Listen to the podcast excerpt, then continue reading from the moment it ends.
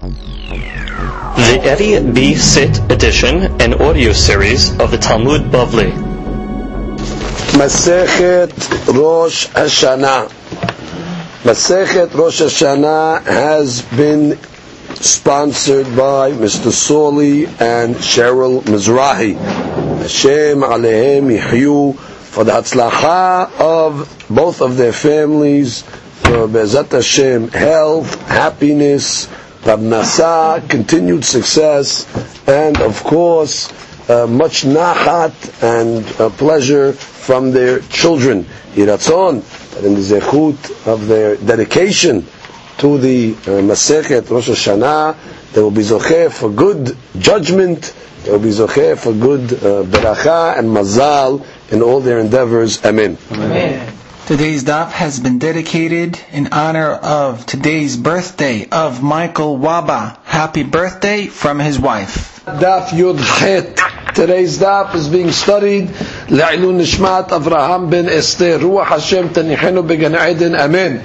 Today's daf is being studied. Refuat Shelema Eliyahu Hayim ben Shafi'a Sofia. Enna refana lo. Enna refana lo. Enna refana lo. Rufat nefesh. Rufat הגוף. רפואתו קרובה לו וכן ינסו ונאמר. Amen. We begin today's daf on Yud Het Amud Rishon on the second line. the previous Gemara that we learned on yesterday's daf, we discussed the subject of a an individual that had a gzardin, a decree decreed against him. And the Gemara until now said that once a decree is levied against a person, he cannot overturn it. Even through great tefillah, it cannot be overturned. And now the Gemara is going to offer other opinions that hold indeed a gzardin of a yahid can be overturned through tefillah. And the Gemara begins. Ugzar din the yahid regarding a decree that was made to an individual, tana'ehi. There is actually a mahloke amongst the Tanaim. The Tanya, we have a Braita. Haya Rabbi Meir Omer, Rabbi Meir used to say, Shenaim sha'alu lamita. Two people that were went to the bed, meaning they fell sick in bed, vecholyan shaveh, and they have the same sickness, the same degree of sickness. Vechen, and similarly, shnayim sha'alu legardom lidon. What is a gardom? Rashi says on the top line, bet va'ad, that's a group, shedanim bon nefashot lahariga, that they judge capital punishment cases. We call like a bid din, like a, a court.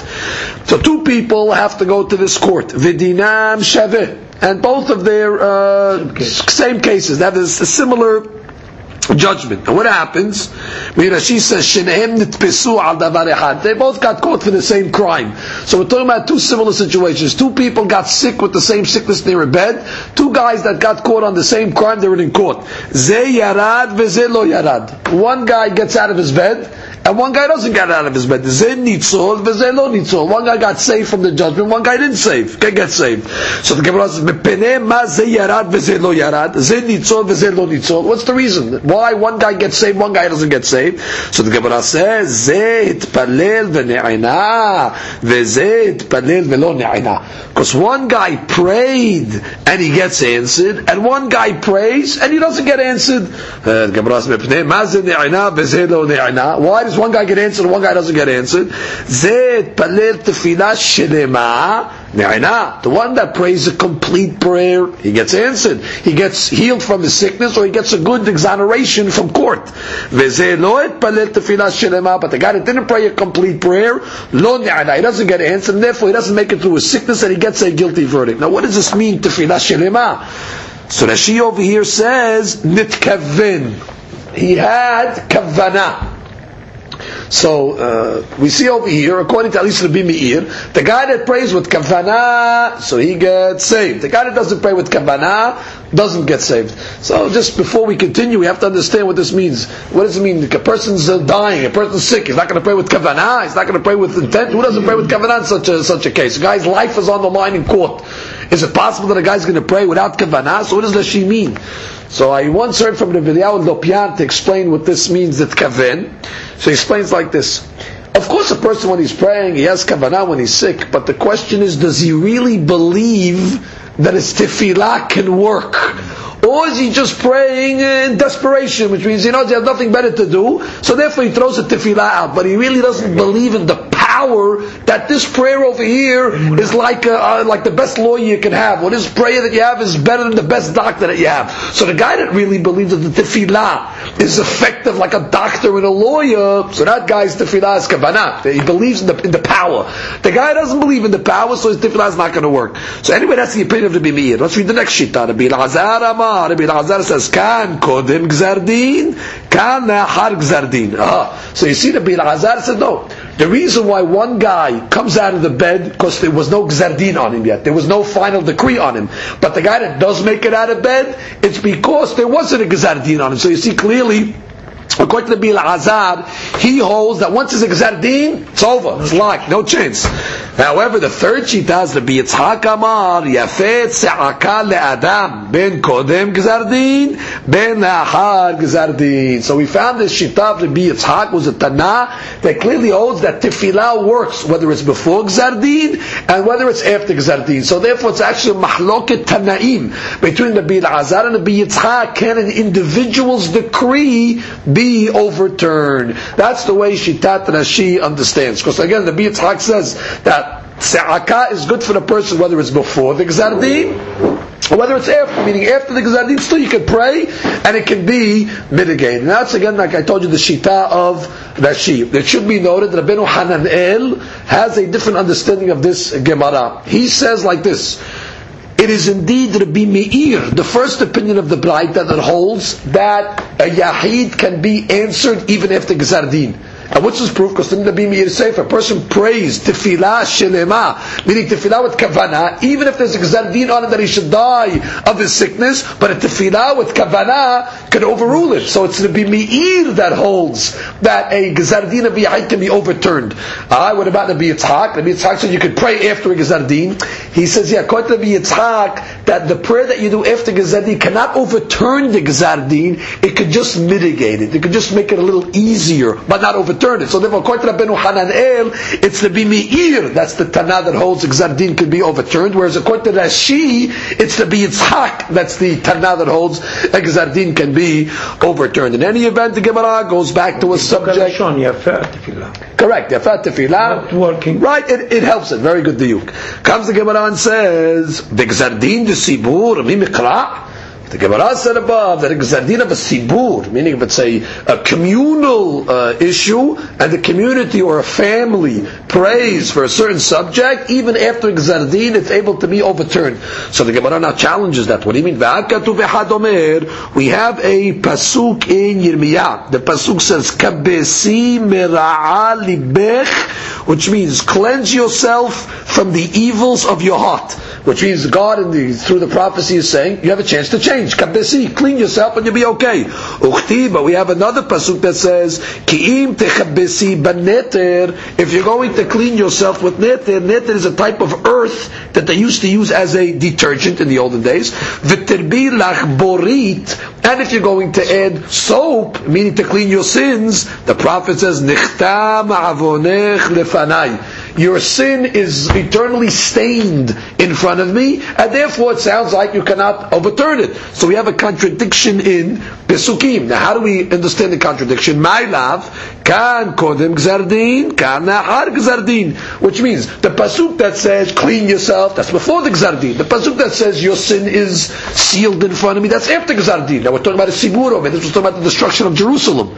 So still you see what? That even the sibur, after gzardin, it's considered nechtam avonech. Oh, what do you mean that goes against the principle we proposed on yesterday's daf? Gemara says, la. No, that's not the way we reconcile. Both are talking about the har gzardin. ורק קשה, כאן בגזר דין שיש עמו שבועה, כאן בגזר דין שאין עמו שבועה. New rule, which is of course a regular גזר דין, you can overturn it if it's של ציבור. With tefillot, it can only be overturned. However, if the גזר דין is coupled with the shivua, with the swear, it cannot be overturned. Which means if God makes a shivua and says, you know, I, this, I swear that this is going to happen, it's over. Finished. There is no way to overturn Exardin coupled with a shivua. Kedirav Shmuel bar Ameh. Ta'amar Shmuel bar Ameh va'amila amar Shmuel bar Nachmani amar Yonatan. Minayin imo shivua she'enu. שנאמר, ולכן נשבעתי לבית עלי אם יתכפר עוון בית עלי בזבח ומנחה. The story of Eli, Eli was the Kohen. His children, Hofni and Pinchas, did different averot. They took certain sacrifices, sacrificial meat that they weren't supposed to take. They took it too early before the proper, the, the proper time. They also committed different averot that the Gemara in Shabbat discusses, and therefore Eli was held responsible for the behavior of his children, and God punished Eli through the prophet Shemuel, and said that what? That he's going to be punished throughout the generations, but not that his children are not going to live long lives. And this was coupled with a shivua, and therefore there was no chance for this to become uh, nullified because of the shivua that was made with it. Comes the Gemara and says, Amar Rava. Bezebach uminha means that the family of Eli cannot have atonement through korban. Abad mitkaper betorah. But through the study of Torah, they're able to overturn that decree. Abaye Amar, Bezeba uminha eno mitkaper, Abad mitkaper betorah ubegimilut hasadim. They learn Torah and they do Gemilut be mitkaper, which means both Abaye and Rabbah telling us there's three amudim that the world stands on. Torah, Avodah, Gemilut Hasadim. Bnei Eli were delinquent in Avodah. That was their uh, amud that they did not take care of. So one rabbi says, fine, you can compensate it with the other amud. She says, if they study Torah, that'll take care, of, that'll give them the life that they need. And the other rabbi says, no, if they do Gemilut Hasadim, that's another amud, that'll compensate. Now the Gemara gives us proofs to this. Rabba ve'abaye medebet eli ka'atu. Both rabbis, Rabbah, now we have Rabbah with the text with the hair. Like the Tosafot tells us over this, referring to Rabbah bar Nahmani, who was a Kohen, as opposed to other texts that have over here Rabbah with an Aleph, that that's an incorrect text because Rabbah with an Aleph was not a Kohen and therefore the proper text is Rava with a hair. According to Rashi, Rashi says if you would put Rava, you could say that could be his mother came from Bet Aili. That's why they brought Rava. But again, we'll follow our text that goes Rava, which is Rava ben Hamani, which we have different Gemariot that Smasmai was a Kohen.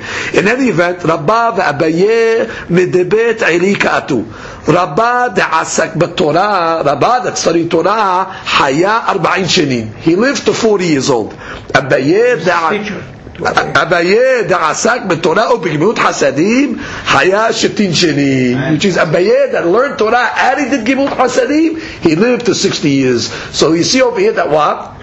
But the Torah and the Avodah and the Gemilut Hasadim obviously adds years to his life. Now we see over here also that each one added 20 years to their lives. And the Mefarshim explain because normally Bet Din does not punish a person in Shamayim, does not punish a person at least 20 years old. That's the Din, din Shamayim. So therefore, really, Bnei Ali, let's say, should have, uh, you get 20 years before the punishment kicks in. So because uh, Rabbah studied Torah, they gave him an extra 20 years of life. They gave him an extra judgment of 20 years. However, Abayed that learned Torah and he didn't give him Hasadim, they gave him 40 years extra of life. Tanu Rabbanan. The Torah stronger. Well, the Torah is not. It's Torah with Gimut Hasadim is stronger. Torah only gave him 20. The other rabbi did Torah with Gimut Hasadim got an extra 20. So you see the Gimut Hasadim is also up there. Yeah, Gimel Hasidim key. 20, yes. Yeah, it's extra 20. You would think Torah is correct. Tanu Mishpaha Hat Birushalayim. There was a certain family in Jerusalem, Shayu Metea Metim Bnei Yudchet Shana. There was a family that all its children were passing away at 18 years old. Ba'u ve'udiyu et Rabban Yochanan ben Zakkai. So they went to the great rabbi, Chief Rabbi Rabbi Yochanan ben Zakkai. Amar lehem Shimon Mishpahat Eli etem. Maybe you come from the family of Eli. Dichtiv because it says regarding that family, V'chol marbit beteh all the descendants or the, the, the multiple children of your house, yamutu anashim, they'll die when they become of age, when they become men, meaning at 18 years old. Lechu ve'esku Torah. Go study Torah, v'hayu, and you'll live. Halku v'asku Torah. So they went, they studied Torah, v'hayu, and they lived. V'hayu kolin ota mishpachat Rabbi Yohanan al shemo. So they used to call, that's the family of Yohanan, because he gave them, he gave them the life. And that's why we have a, a family, God bless them in our community, they call them the Tawil family. Yeah. Tawil family can trace themselves back to Eli HaKohen. But why the reason they call themselves Tawil? Tawil in Arabic means tall, which is long. Because we pray that the Bezat Hashem, they should have long life. Baruch Hashem, that family is known to be involved in Torah and Gimut Hasadim, and that's why Bezat Hashem, they will also enjoy the Beracha of the Hachamim, of Rabbi Yohanan, Abayin, Rabbah, that enjoy the long life because of these extra credit that they have. Amar Rav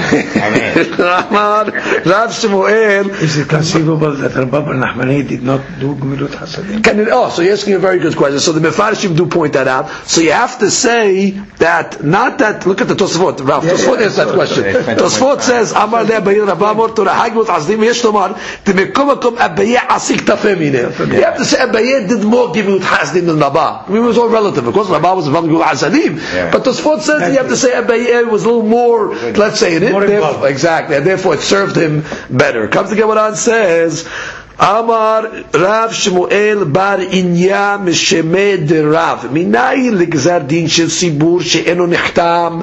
How do you know that the גזר דין of a ציבור is not sealed? The Gemara says, "Enoch nichtam." What do you mean not sealed? V'haketiv nichtam avonech lefanai. What do you mean? Of course it's sealed. The pasuk says that your sin is stained in front of me, which is mashma that it's possible that a gezar din of a simur can be sealed.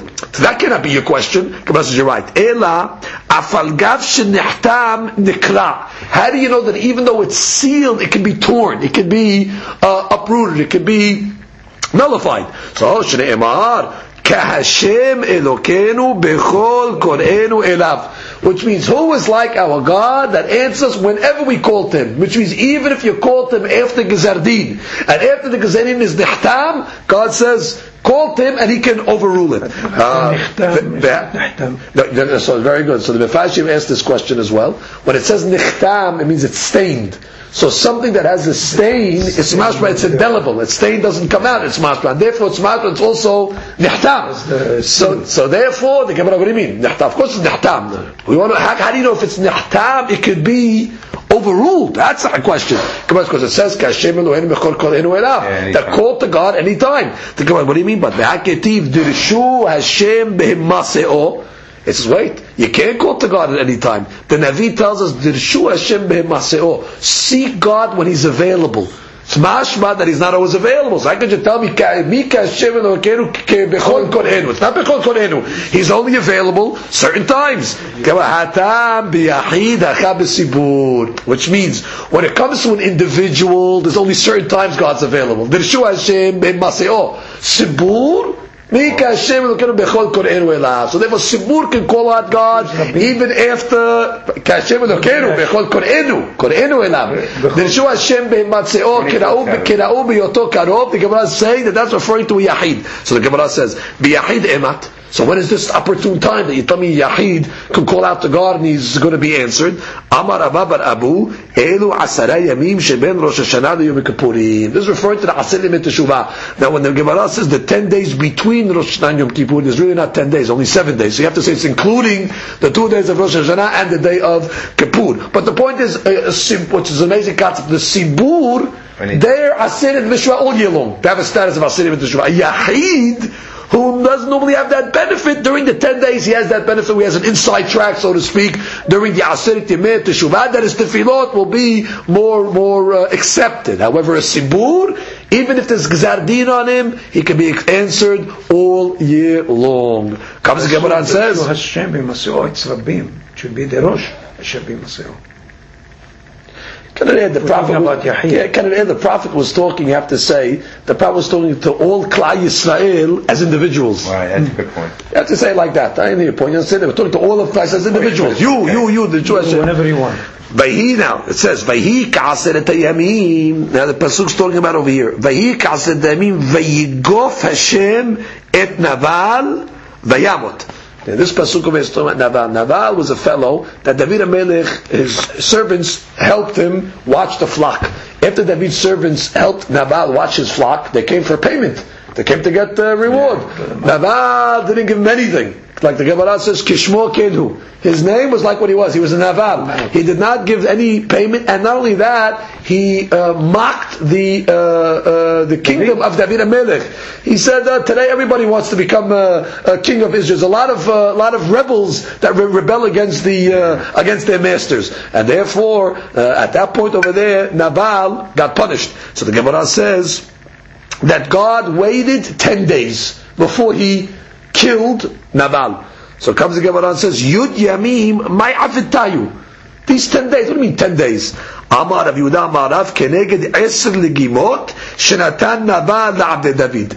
Nabal did give David's servants something. He gave them ten servings of food. Now, the ten servings of food wasn't considered anything special. That was the normal derech eretz. If a person has a guest that comes to his house, the normal derech eretz was you give him a, a, a legima. But he should have gave them much more because they did work for him. So Mordechai says at least he followed the, the normal derech eretz to give them The minimum. a ligima each because there was ten servants. He gave them each one ligima, one portion. So God gave Nabal an extra ten days of life.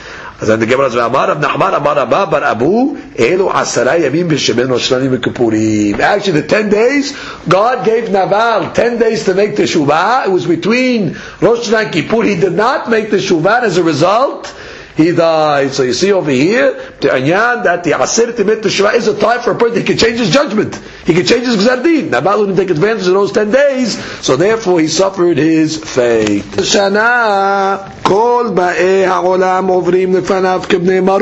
So we learned in the Mishnah that on Rosh Hashanah, all the creations of the world pass by God like Bnei Maron. Now the Mishnah did not explain to us what this terminology Bnei Maron is. Now the Gemara is going to give us three interpretations.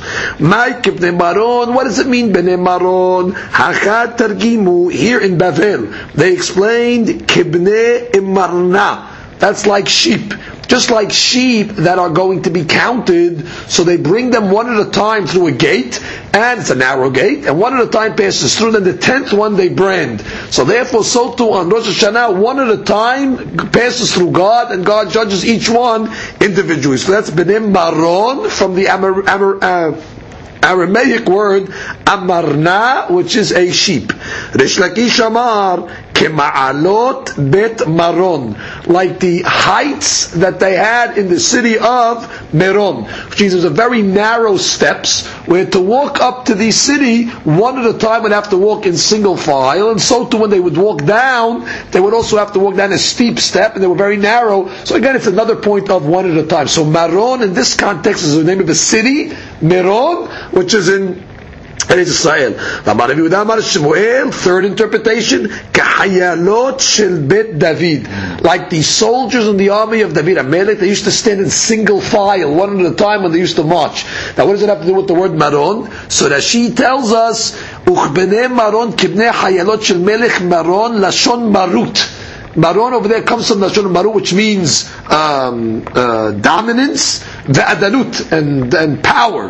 וכן היו מונין אותם יוצאים זה אחר זה בצאתם למלחמה. David used to count the soldiers when he used to come out to war one at a time. So those are the three interpretations. Either sheep, or it's referring to the heights of the steep height that has narrow steps that fits one at a time, or like the soldiers of David. Amar Abba Baruch Hanan Baruch Hanan v'chulan niskarin b'skirahat. However, all of the Jewish people are then judged and looked at in one judgment. So that she says. So since you have a you have a, a, dual thing taking place over here, you have an individual judgment, and then all Am Yisrael is judged collectively. Kolan niskari, they all collected in one judgment. Now we'll have to explain what that means in a moment. What's the individual judgment and what is the communal judgment? Well, let's read to the end of the Gemara for a second. Amar Rav Nachman bar Afanan tanina. We also learned this in the Braita. It says in the pasuk. and Actually, we learned this in the Mishnah. Hayotzer yahad libam.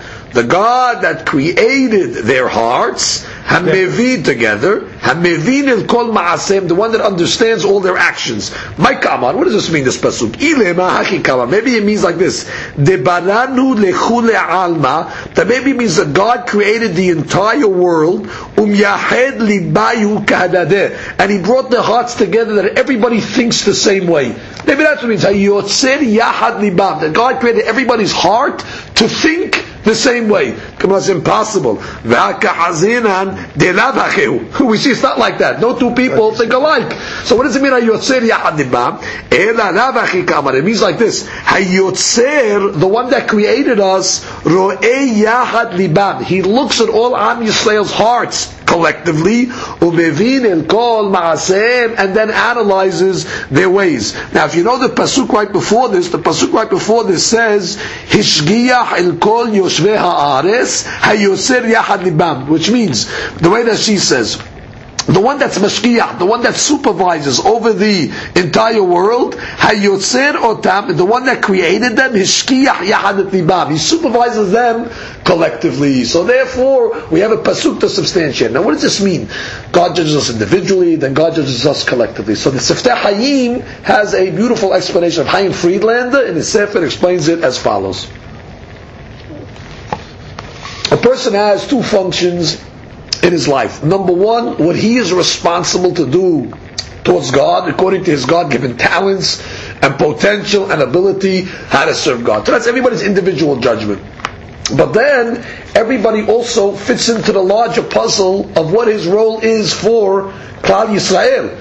For example, you might have a fellow over here that is needed in the world to serve the tzaddik or to do something for klai to benefit somebody else. For example, exactly, to benefit the sibur in some capacity. And therefore, a person might not merit life on his own zechuyot, because he might not living up to what he's supposed to do, but since other people need him in order for them to fulfill their perfection, so therefore he's a link or he's a he's a, he's a, a, a piece of the puzzle for the other people in the creation. So that's the collective judgment. How everybody interlocks with each other. So therefore, Borei Olam gives two type of judgment: one the individual judgment, and then the collective judgment as well. And now we move on to the next Mishnah. Now, just as an introduction to the next Mishnah, we move on to the old way that they used to establish the Rosh Chodesh. We know that in the olden days, the establishment of Rosh Chodesh was done by witnesses. Uh, the lunar cycle is a 29 and a half day and change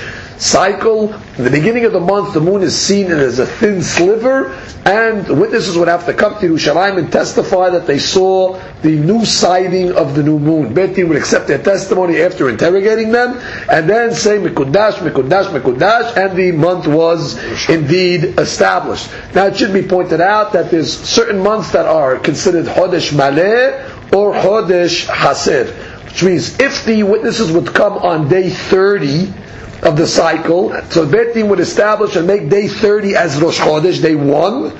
And that means the month prior was a 29 day month. That would be considered a Chodesh Haser. If the witnesses would come on day 31, so 31 would become Rosh Chodesh, day 1, and that would mean the previous month had 30 days, that would be a Chodesh Maleh. Now, all this happened, of course, in Eretz Israel. The people living in the exile, for example, in Bavel, they needed to know exactly when Rosh Chodesh was established. Why is it important for them to know when Rosh Chodesh is established?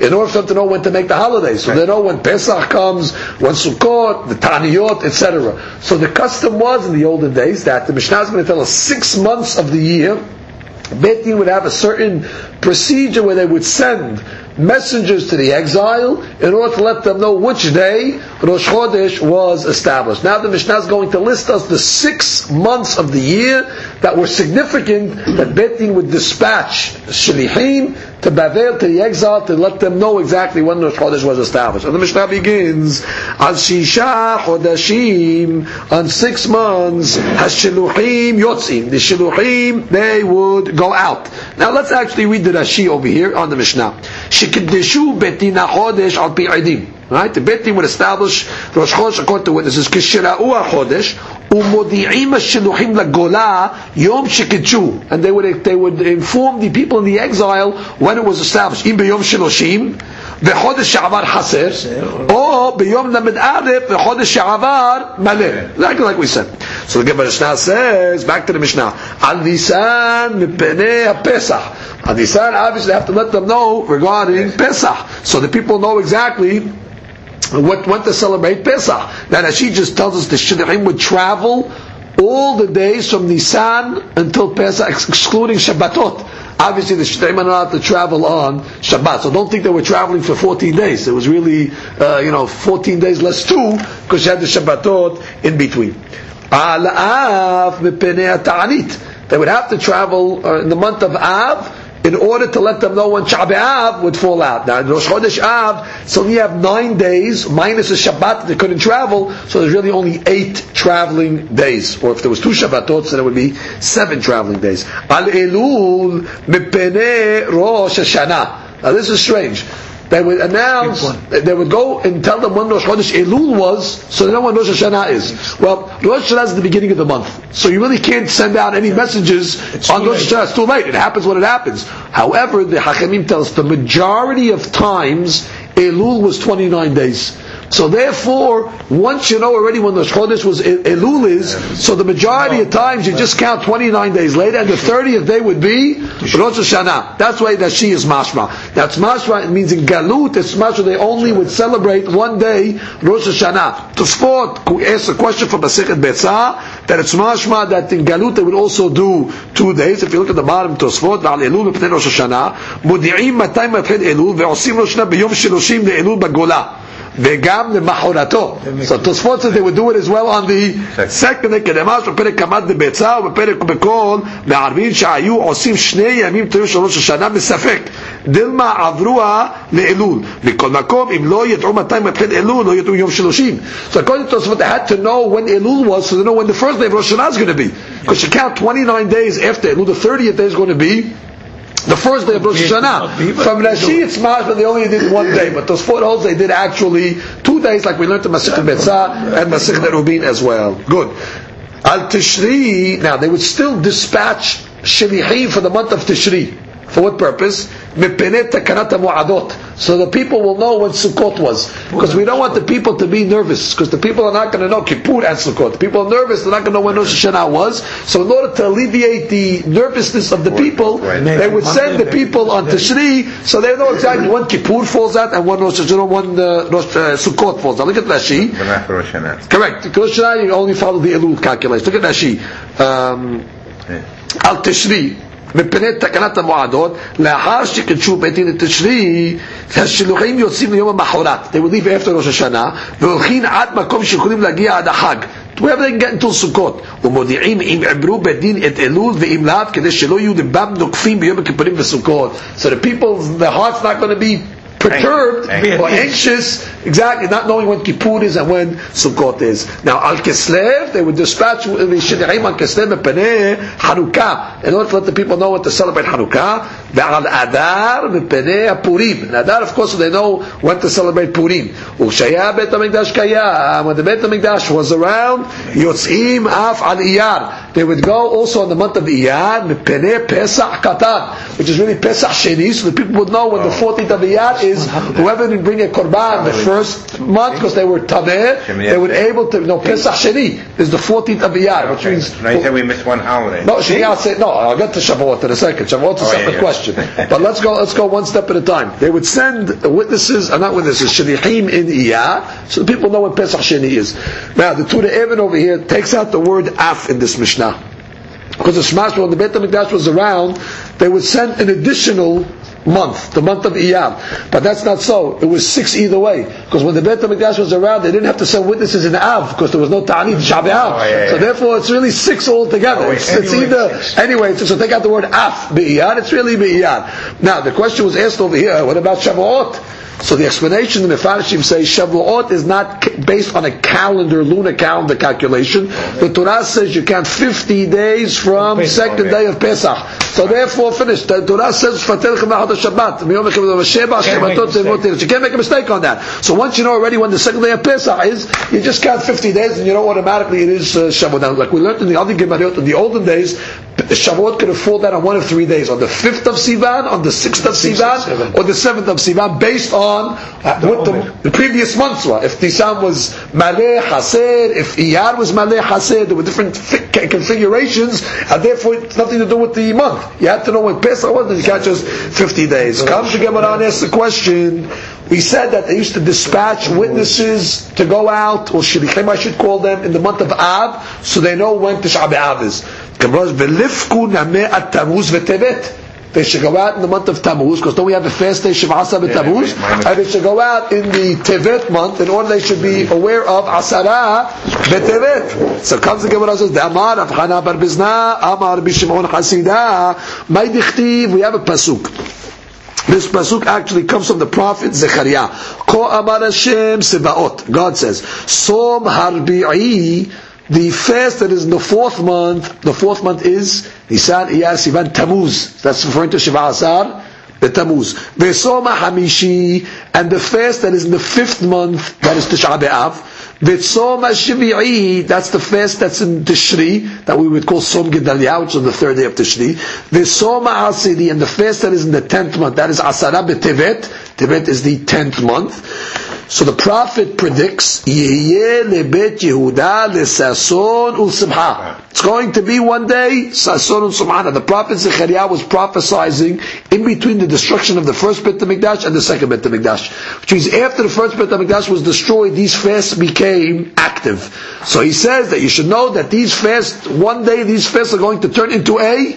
Simcha, which is when the second Beit HaMikdash was built, these four days, which were sad days, now turned into holidays. So the Gemara says, Kari lehu tzom, vekaru lehu sason b'simcha. So the pasuk over here refers to these days as fast days, but also refers to them as days of sason b'simcha, because it says tzom harbi'i, tzom hamishi. So make up your mind: is it a fast day or is it a uh, happy day? So the Gemara says, "Bisman sheyesh shalom." When there's peace, which is another way of saying when the Beit Hamikdash is around, and that's considered the ultimate peace. Bless you. Yiyu lesason usimcha. Then the days will be holidays, and you cannot fast on them. In shalom, but if there's no Bet Hamikdash, tzom. Then they go back to becoming a fast. Oh, so what do you see over here? That there are two more fast days that our Mishnah did not consider. You have the fast of Tammuz. Shivasa the fast of Asara B'Tevet. So you should dispatch messengers to the Galut on those two months so they know exactly when those fast days are. That's the question of the, of the Gemara. The Papa answers. Amar Papa Shalom. He says, when there's going to be peace, meaning when there's the temple, Yehu, the Sason, and Subha, then these four days turn into holidays. Yesh Shemad, when there's destruction and the Goyim are oppressing us, then they go back to becoming a fast day. However, En Shemad ve'en Shalom, if there's no Bet HaMikdash, but at the same time no oppression either, by the Goyim, then Ratsu Mit'anim, Ratsu En Mit'anim. Then, exactly, those fast days become optional. Now, what does it mean optional? Optional means that each kahal has the right to decide whether they're going to fast or not fast. Now, obviously, it should be noted today. Obviously, the Yisrael has accepted these fast days as chobah. But in the old days, it was possible. You had a community that didn't accept the stringencies of Shema Asaratus Asara B'Tevet. And since that's the case, therefore the Mishnah says it's not necessary to dispatch people to let them know when these fasts are because they're really not as mandatory Right. as the others. But hold it, we have a question. The uh, the pasuk lists four fasts, Yeah. Which means if that's the case, Shabbat also should be considered optional. So why then we're dispatching uh, messengers for Tisha B'Av? It should also be an optional fast. So the Gemara, "Ihacheh, nameh." Tisha B'Av as well. Don't dispatch. Maybe it's also considered optional. Amar Papa Shani Shabbat Tisha B'Av is different. Botzarot. Because Shabbat has many compounded troubles and calamities that took place on that day. The Amar more because we have a statement. Abayit. The first temple was destroyed. Ubashiniya. And the second temple was destroyed as well. Vinilkeda Betar. The city of Betar was captured, which means after this second Beit HaMikdash was destroyed, there was a uh, holdout of the Jewish population with the a leader at the time was called Bar Kokhba, and he was in Betar, and the Romans eventually came in about 50 years after the Beit HaMikdash was destroyed, and they uh, razed the city of Betar, and hundreds of thousands of Jews were destroyed, uh, killed. And that uh, conquering of Betar took place also on Tisha B'Av. And the city of Yerushalayim was plowed. So you see, Tisha B'Av is different. Which is, it's not an optional fast. Which means Tisha since it was earmarked for a tragedy, many tragedies, unfortunately. So therefore, you have to fast Tisha B'Av, even if there's no Bet Hamikdash, and even if there's peace amongst our enemies. Tisha B'Av remains a strict fast. Comes the Gemara, incidentally the top Tosfot just says, Ho'il v'uchpelu bo asarot, On Shabbat we have a compounded sarot. B'yom Shema'asar b'tamuz name'ira hamisha devarim. If you remember, Gemara Ta'anit also tells us five different calamities happen on, on Shema'asar b'tamuz. So Tosfot says, Amal Churban b'tamikdash takifa tuba. The Churban is worse, which means the fact that the Churban b'tamikdash happened twice on that day, that eclipses any other calamities that would have taken place on Shema'asar b'tamuz. Ve'od lo dami l'Shabbat tzara achat uchpela bo. Right. Furthermore, the fact that the same calamity repeated itself on that day, where Shema'as Tabbatim was five different calamities happened once, whereas on Tisha B'Av the calamities repeated themselves, so that makes it a more severe day. Alright, so let's go back and review. So basically we have in the Mishnah six months that we send out the messengers to the Galut, the month of Av is called Tisha B'Av. Asara b'Tevet, Shabbos B'Tammuz are optional. Ratzah, Mitanim, Lo Ratzah, Lo Mitanim, which means each Sibur can decide for themselves. Therefore, the rabbis did not deem it fit for Shir'im to have to go out and tell them about when the Chodesh was, because those fasts, let's say, are not as severe. Comes to Gemara and says, Tanya, we have a Braita, Amar Rabbi Shimon, Rabbi Shimon says, Arba'a Devarim, four items, Haya Rabbi Akiva Doresh, Rabbi Akiva had four dirashot, Ve'ani en Doresh Kimoto. And I argued on him on all four dirashot. The Gemara Sota lists all four. Our Gemara is only going to list one of them that is pertinent to our subject. Now, Som Arbi'i, this is Rabbi Akiva talking now. When it says Som Arbi'i, well, what's the fourth month? Nisan, Iyar, Sivan Tammuz. Ze Tish'a B'Tammuz. This is the ninth day of Tammuz. What's the ninth day of Tammuz? The Gemara says, Shebo hu pke'a ha'ir. That's the day the walls of Jerusalem were breached. Now, in the times of the first Bet HaMikdash. We fast Shabbat B'Tammuz because that's when the walls were breached in the second Bet HaMikdash. But originally the fast day was ninth. on the ninth of Tammuz because that's when it happened in the Bayit Rishon. Now I want to point out, according to the Talmud Yerushalmi, the Talmud Yerushalmi wants to say that really even in the times of the first Bet HaMikdash, it was on the 17th. It's just that what? The people got the calendar wrong because of all the tzarot that was happening to them. So they got confused. So they thought it happened on the 9th. But it- really happened on the 17th. And Tosfot says the Pasuk writes the 9th because that was the mistake. The Pasuk went with the mistake that the people made, but really was the But 17th both- on both. Both the 17th. In any event, how do you know? Says because we have a pasuk that says uh, Barbi'i, that's the fourth month. On the ninth of the month. The famine became very strong in the city. There was no city. Sorry, there was no bread. For the people. But. And the wall became breached. Now why is that fast called the fourth Som Harbi'i. So Rabbi Akiva said Rabbi Ila Chodashim. Because it's in the fourth month. Nisan, Iyar, Sivan, Tammuz. Good. Rabbi Akiva continues. Som Hamishi, the fast on the fifth month, the fifth. Zeh Tish'a B'Av. That's Sh'a B'Av. Shebo Nisraf Bet Eloheinu. Because that's the day that the Bet HaMikdash was burnt. V'amai Kari Hamishi. Why is it called the fifth? Different It's because the fifth month. Because Av is the fifth month. Tzom HaShabi'i Ze Gimel B'Tishri. That's the third day of Tishri. Shebo Neherag Gedalia Ben Ahikam. That's when Gedalia Ben Ahikam was murdered. Now Gedalia Ben Ahikam was the governor of Yerushalayim He was installed by Nebuchadnezzar to be the king of, I mean, to be the governor of Yerushalayim. And as long as he was alive, the Jewish people had hope that maybe the uh, fate of their uh, future would be a little better. But what happened? He was murdered. Now, who was he murdered by? By another Jew. Umi harago, Yishmael ben Netanyah harago. גם ללמדך, to teach you, ששכולה מיתתן של צדיקים כשרפת בית אלוהינו. Which is the, Torah- the pasuk puts Shabbat right next to Tzom Gedalia to teach you that when the tzaddikim die, it's tantamount to the destruction of the Bet HaMikdash. Especially when the tzaddikim are murdered by Jews themselves. And therefore that day was earmarked as a fast day. That's Gimel Tishri.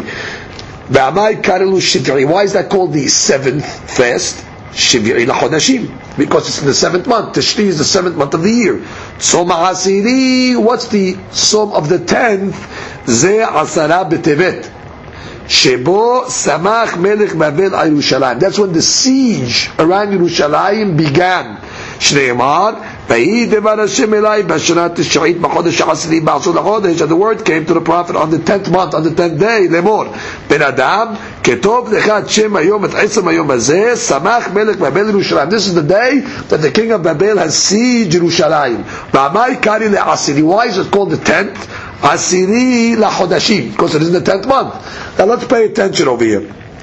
Comes out according to Rabbi Akiva when the pasuk writes, "Bahodesh Tzom harbi'i, Tzom hamishi, Tzom shivi'i, Tzom asiri." It's not written in chronological order because really Soma Asiri, the siege of Jerusalem, took place first. Asara B'Tevet historically took place first because first there was a siege around Jerusalem then came Shabbat Sabbath Tammuz and the wall was breached. Then you have Shabbat. So, so therefore he has it out of order. He's putting Asara B'Tevet the last in the pasuk. So the Gemara says, "V'halo hayara uizel lichtov rishon." Asara B'Tevet Soma Asiri should have been written first in the pasuk. The pasuk says Som Harbi'i. It shouldn't have it shouldn't have said Soma Asiri because didn't the Soma Asiri take first? Didn't the siege of Jerusalem take first take place first chronologically in history. So the question is posed to Rabbi Akiva. Rabbi Akiva, how do you understand the pasuk? Velama nichtav kan. So why was it written last? Kede lastir chodashim kitiknan. So Rabbi Akiva says, I'm going according to the months. Which means you got the fourth month, the fifth month, the seventh month, the tenth month. I'm not going historically. I'm going with the months. So therefore, don't ask any questions. So Rabbi Shimon comes along and says, but I argue. I is one of the four places Rabbi Shimon comes along and says, he argues. Why? What does he say? Va'ani eni omer ken. I don't say like you. Ela soma asiri, and you know, you know what that fast in Tevet is? Ze hamisha betevet. That's the fifth of Tevet. What happened on the fifth of Tevet? Shebo bat shemua legola sheuketa ha'ir. Which means, when the Jewish people in the times of Nebuchadnezzar, Nebuchadnezzar exiled our people in two stages. The first stage was called Galut Yechonya.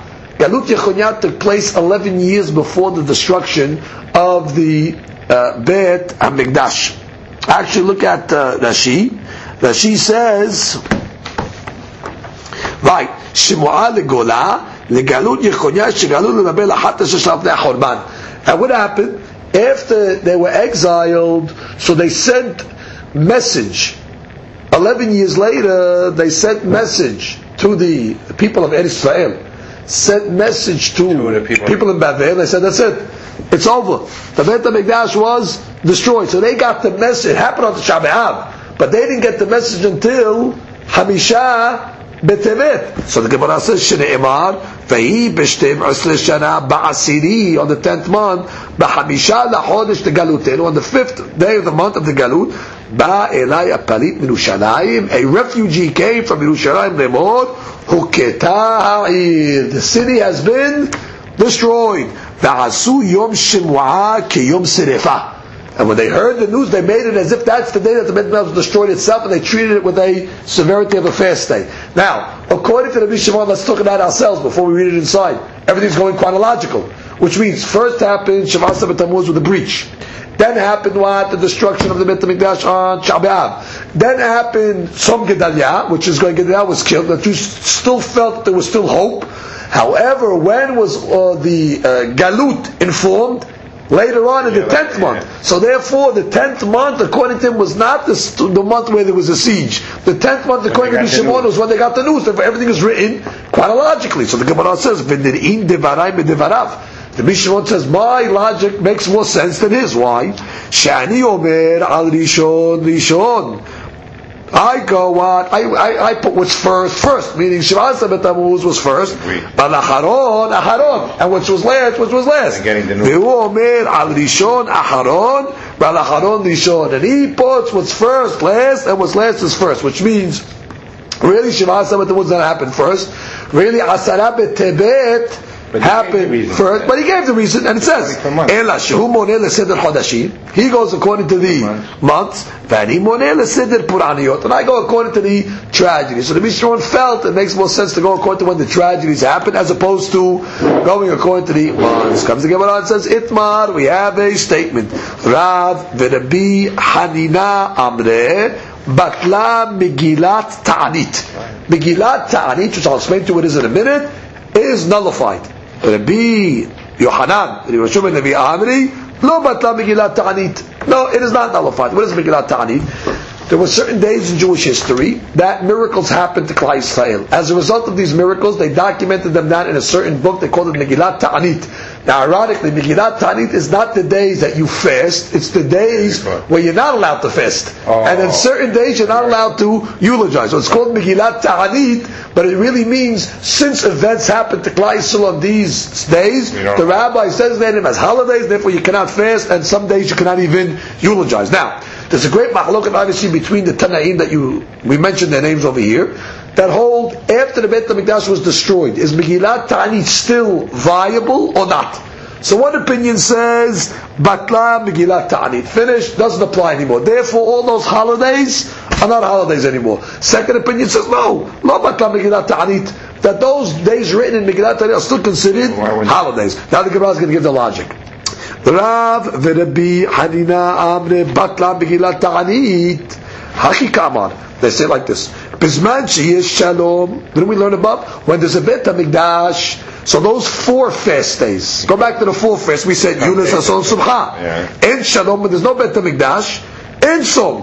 V'hanach namek yani. And therefore Megillat Tanit follows the, the, the regular four fasts. When there's no Bet Hamikdash, they go back to becoming fast days. And therefore, since there's no Bet Hamikdash, just like the four uh, fast days go back to becoming fast days, so to Megillat Tanit is nullified. Therefore, they become regular days that you can fast on them. Rabbi Yochanan, Rabbi Yeshua ben Levi, Amri, lo, batla Megillat Tanit. They say no, it wasn't nullified. Hanehu detalinu nachmana b'miyam Bet Hamikdash. Only the four fasts are dependent on the Bet Hamikdash. Aval hanach kedekaime kaime. But Megillat Tanit stands, which means only the four fasts were hinged on the Bet Hamikdash. When there's no Bet Hamikdash, they become fast days. But who said who said that Megillat Tani becomes Bater when the Bet HaMikdash was destroyed? No, maybe those days are still considered national holidays, and therefore you don't fast on those days. So comes we have a mahloket.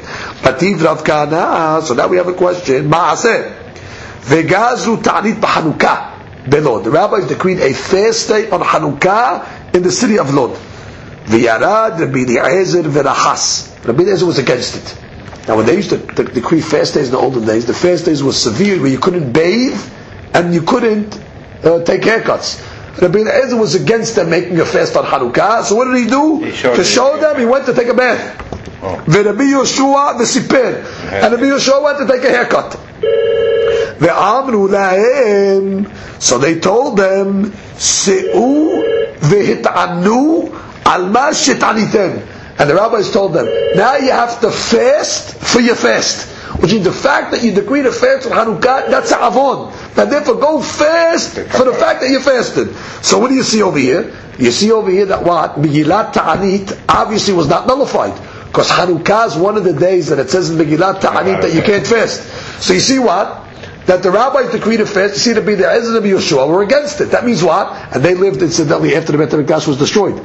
And therefore you see what? That Megillat Ta'anit is still in, Not in nullified. right, it's still in effect. Yeah. So that's a question on the other opinions. It's Gemara's Amar of Yosef.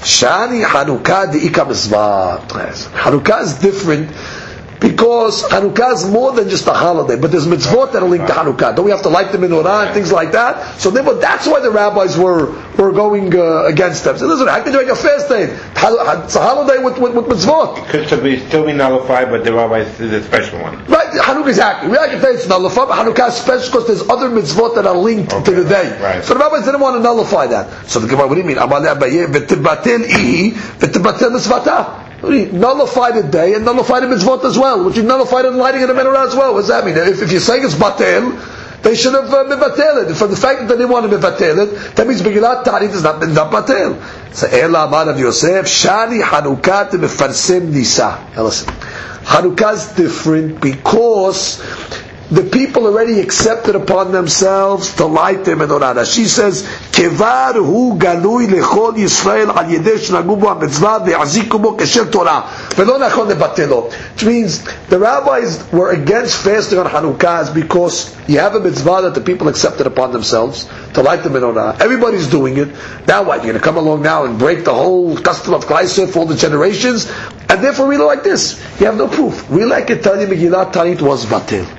Oh, so if it was batil, why do the rabbis uphold uh, Hanukkah? Hanukkah is different. Hanukkah is a holiday people are celebrating for years now. We're not going to come now undo it and start fasting and then do away with the mitzvot. So don't, don't bring your proof from Hanukkah. So let's go one more step. Motiv Baruna. We have another question. Betlata betishri. On the third day of Tishri, Betelat adkartat min shtaraya. That was the day where the rabbis were successful to nullify putting uh, the name of Hashem in the shtarot. Why? Why was the name of God ever mentioned in the legal documents? So the Gemara says, "Shegaz Malkut Yavan Shmad," because the Oh, the Roman, uh, the Greeks, I'm sorry, rule made a gezerah against the Jewish people. Shelo laskir Shem Shamayim al pihem. They weren't even allowed, the Jews at the time of the Greeks, to mention God's name verbally. Ushegabra Malkut Hashmonai, when the Hashmonai family overpowered the Greeks, then Natzhum, and they were victorious, Hitkinu, they established, you maskirim Shem Shamayim afilu bishtarot. Yeah. Not only can you mention God's name verbally, but in every legal document, we're going to put God's name. Okay. Vekach hayu kotvim. This is what they used to do. They used to write like this: Bishnad kach vekach liYochanan Kohen Gadol leEl Elyon. This document is being written in such and such a year of Yohanan, who is the Kohen leEl Elyon. That's God's name. So God's name was mentioned in the Shtar. However, the rabbis were not too happy with this takana of the Hashmonaim. Why? Usheshamu hakamim bedavar. When the rabbis heard about this takana, they were against it. They said, Amru, lemahar ze. What's going to happen? The guy's going to pay his debt. V'nimsa shetar mutal b'ashpa. What are they going to do with the shot? You rip up the shot, you throw it in the garbage. Then so, and what's going to happen? In God's name now is Hashem going to be disrespected. So what did the rabbis do? Ubitelum. They made a fire. So the rabbis made a gezerah, no more God's name in the shtarot. Ve'oto hayom asau yom tov. And they made a Yom Tov. Now, what's what kind of Yom Tov is that? Just because they, they did against the Gezerah. So that she says that the rabbis, and I'll read it inside, "Ubekoshi yaknu lebatel." It was very hard for the rabbis to Wean them off. to wean them off this practice. Why? Shekemar nagu am. Hey, this was already rampant amongst the people.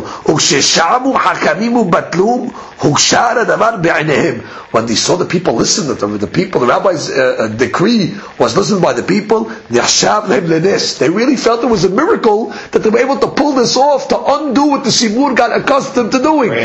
Right, it was embedded in the people. So you know what they said? For now the Botai, Gimel Tishri is going to be considered a holiday. Now let's discuss over here. Which means the time, we don't know yet when the time is. We're assuming this was after the Bet HaMikdash was around. Okay? So the rabbis now are adding a new day that you can't fast. Now, if you're telling me that the old ones Oh. became nullified, you're coming to add a new one? Yeah, it's ridiculous. Okay. Must be what? Must be the old ones were standing, and now they're adding a new one. So the Gemara says, the batla Megillat Ta'anit. The East, if